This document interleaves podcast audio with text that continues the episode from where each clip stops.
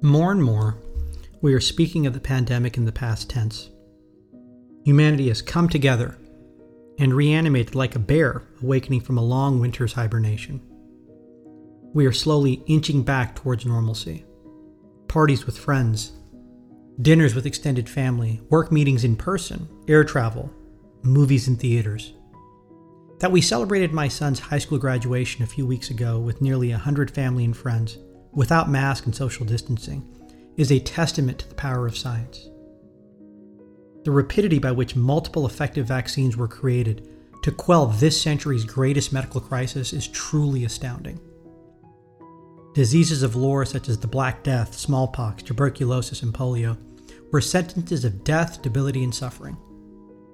Each of these maladies cast a shadow of pestilence over humanity for decades, even centuries. Yet, for our current day malady, we have multiple choices of effective vaccines created in one year, which renders the pestilence nearly innocuous.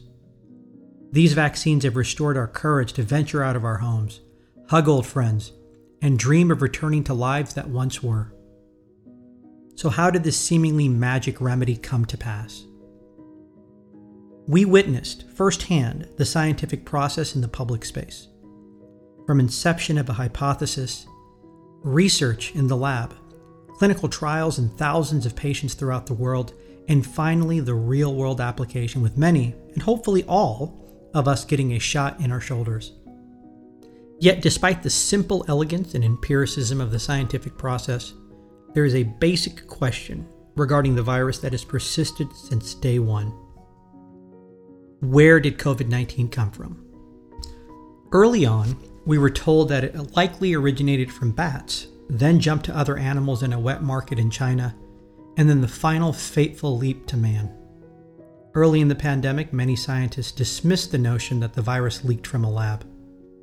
However, recently the current US administration reopened an investigation into the possibility the virus was man made and came from a lab. This discussion can easily be hijacked by political interests, biases, and agendas. However, what is the current scientific conclusion? Frankly, we just don't know. How is that possible? Science not only cracked the genetic code of the virus, but then reverse engineered effective treatments in record time. Yet, it cannot answer the basic question of where it came from. This underscores a simple truth science and the universe are complicated and nuanced. Scientists will create a hypothesis, experiment, and then either be wrong or right. Sometimes they change their minds. Initially, we believed the virus spread largely on surfaces. Then we realized it was primarily aerosolized. Mass mandates eventually came out, probably too late though. But we have to understand that science and the empiricism that serves as the foundation of the scientific method is limited. At some point, its reach and confidence ends. Sometimes scientists change their minds and shift course. This is not a sign of good faith or bad faith, but rather for me a reminder of the value of faith in my life. In March of 2020, my local mandir, a Hindu place of worship, in solidarity with the worldwide effort to curb the spread, closed its doors. There is an interesting dichotomy in Hinduism between the individual's pursuit of self realization, some call it nirvana, I call it Brahmrup, and the central role of communal bhakti and devotion. The shuttering of the mandir doors eliminated the ability of the community to come together in celebration, prayer, and service. Services were continued digitally, but there was a loss of the intangible synergy of physical connection and communion with others. For me and for many that I know, there was a feeling of visceral loss. The digital connection, though valued, could not replace real human connection. There was a void we could feel. That is why the reopening of the mandir in June of this year was met with such a sense of rejuvenation and reunion. Seeing the faces of those I cared for but had not seen in over a year filled me with joy and hope.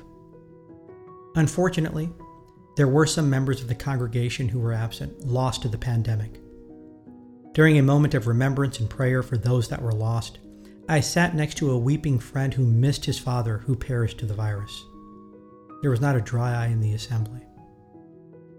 But despite the pain, the ability to finally share the loss together lessened the grief and lightened the load of sorrow.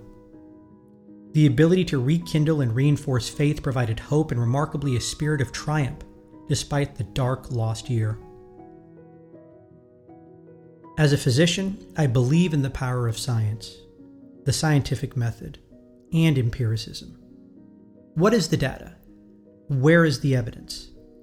These are common refrains heard through years of medical training and during medical conferences, discussions, and debates. However, this does not exclude the need for faith in my life.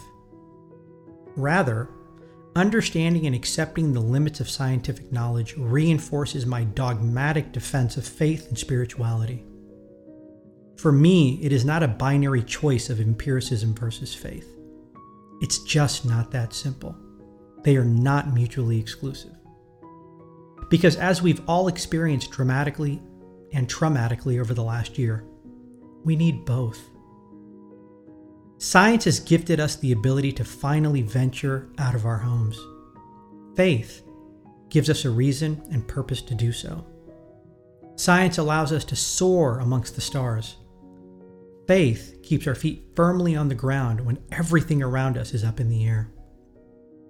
Science gives us a fighting chance against disease and premature death. Faith gives us the strength and solace to find peace with the simple yet universal truth death, though delayed, can never be denied. Science provided the thaw after a long, cold year. Faith provides the warmth so that we may blossom once again.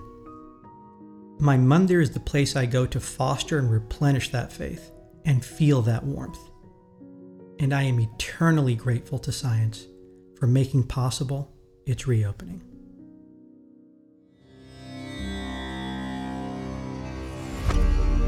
BAPS Better Living